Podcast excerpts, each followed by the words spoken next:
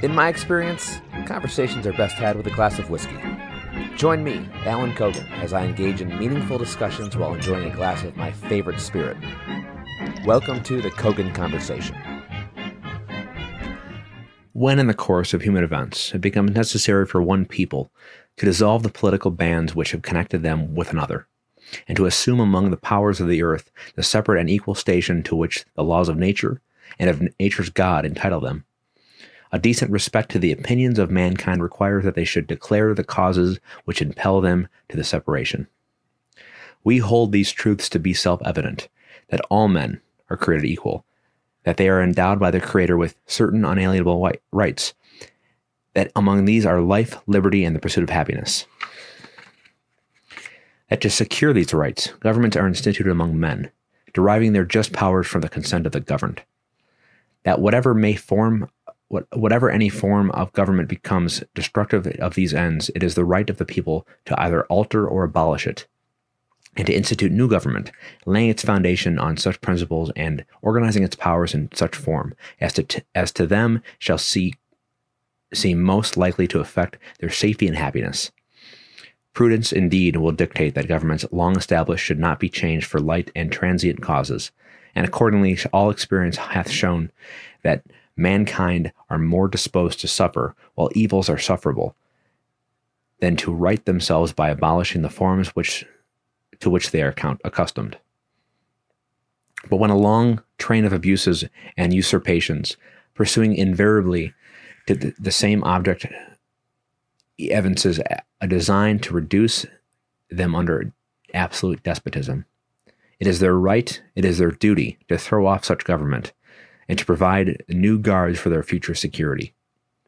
Such as has been the patient sufferance of these colonies, and such as now the necessity which constrains them to alter their former systems of government.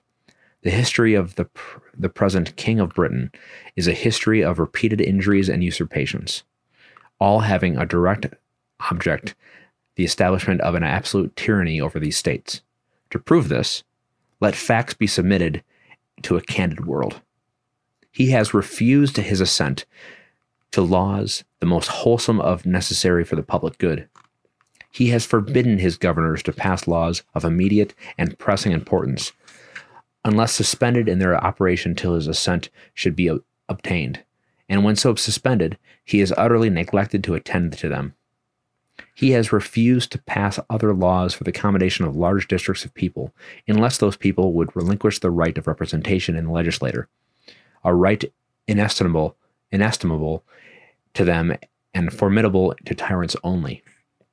He has called together legislative bodies at places unusual, uncomfortable, and distant from the depository of their public records for the sole purpose of fatiguing them into compliance with his measures. He has dissolved representative houses repeatedly for opposing with many, manly firmness his, in, his invasions on the rights of the people. He has refused for a long time, after such dissolutions, to cause others to be elected, whereby legislative powers incapable of annihilation have returned to the people at large for their exercise. The state remaining in the meantime the state remaining in the meantime exposed to all the dangers of invasion from without and convulsions within. He has endeavored to prevent the population of these states for the, that purpose of, of obstructing the laws for naturalization of foreigners, refusing to pass others the, to encourage their migrations hither, and raising the conditions of a new appropriations of lands.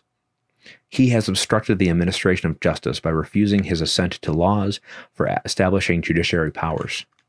He has made judges dependent on his will alone for the tenure of their offices and the amount of payment of their salaries. He has erected a multitude of new offices and sent hither swarms of officers to harass our people and eat out their substance. He has kept among us in times of peace standing armies without the consent of our legislators. He has affected to, to render the military independent of and superior to the civil power. He has combined with others to subject us to a jurisdiction foreign to our Constitution and unacknowledged by our laws, given his assent to their acts of pretended legislation. For quartering large bodies of armed troops among us, for protecting them by a mock trial from punishment for any murders which they should commit on the inhabitants of these states, for cutting off our trade with all parts of, parts of the world, for imposing taxes on us without our consent, for depriving us of, in many cases, of the benefits of trial by jury, for transporting us beyond seas and to be tried and for pretended off- offenses, for abolishing the free system of English laws in a neighboring province, establishing therein an arbitrary government, and enlarging its boundaries so as to render it as an exam as once an example and fit instrument for introducing the same absolute rule into these colonies. For taking away our charters, abolishing our most valuable laws, and altering fundamentally the forms of our governments, for suspending our own legislators and declaring themselves invested with power to legislate for us in all cases whatsoever. He has abdicated government here by declaring us out of his protection and waging war against us. He has plundered our seas, ravaged our coasts, burnt our towns, and destroyed the lives of our people. He is at this time transporting large armies of foreign mercenaries to complete the works of death, desolation, and tyranny. Already begun with circumstances of cruelty and perfectly and perfidy scarcely paralleled in the most barbarous ages, and lo- totally unworthy the head of a civilized, civilized nation. He has constrained our fellow citizens taken captive on the high seas to bear arms against their country, to become the executioners of their friends and brethren, or to fall themselves by their hands. He has excited domestic insurrections among us, and has endeavored to bring on the inhabitants of our frontiers, the merciless Indian savages, whose known rule of warfare is an undistinguished destruction of all ages, sexes, and conditions. In every state of these oppressions, we have petitioned for redress in the most humble terms. Our repeated petitions have been answered only by repeated injury. A prince whose character is thus marked by every act which may define a tyrant is unfit to be the ruler of free people. Nor have we been wanting in attentions to our British brethren. We have warned them from time to time of attempts by their legislator to extend an unwarrantable jurisdiction over us. We have reminded them of the circumstances of our immigration and settlement here.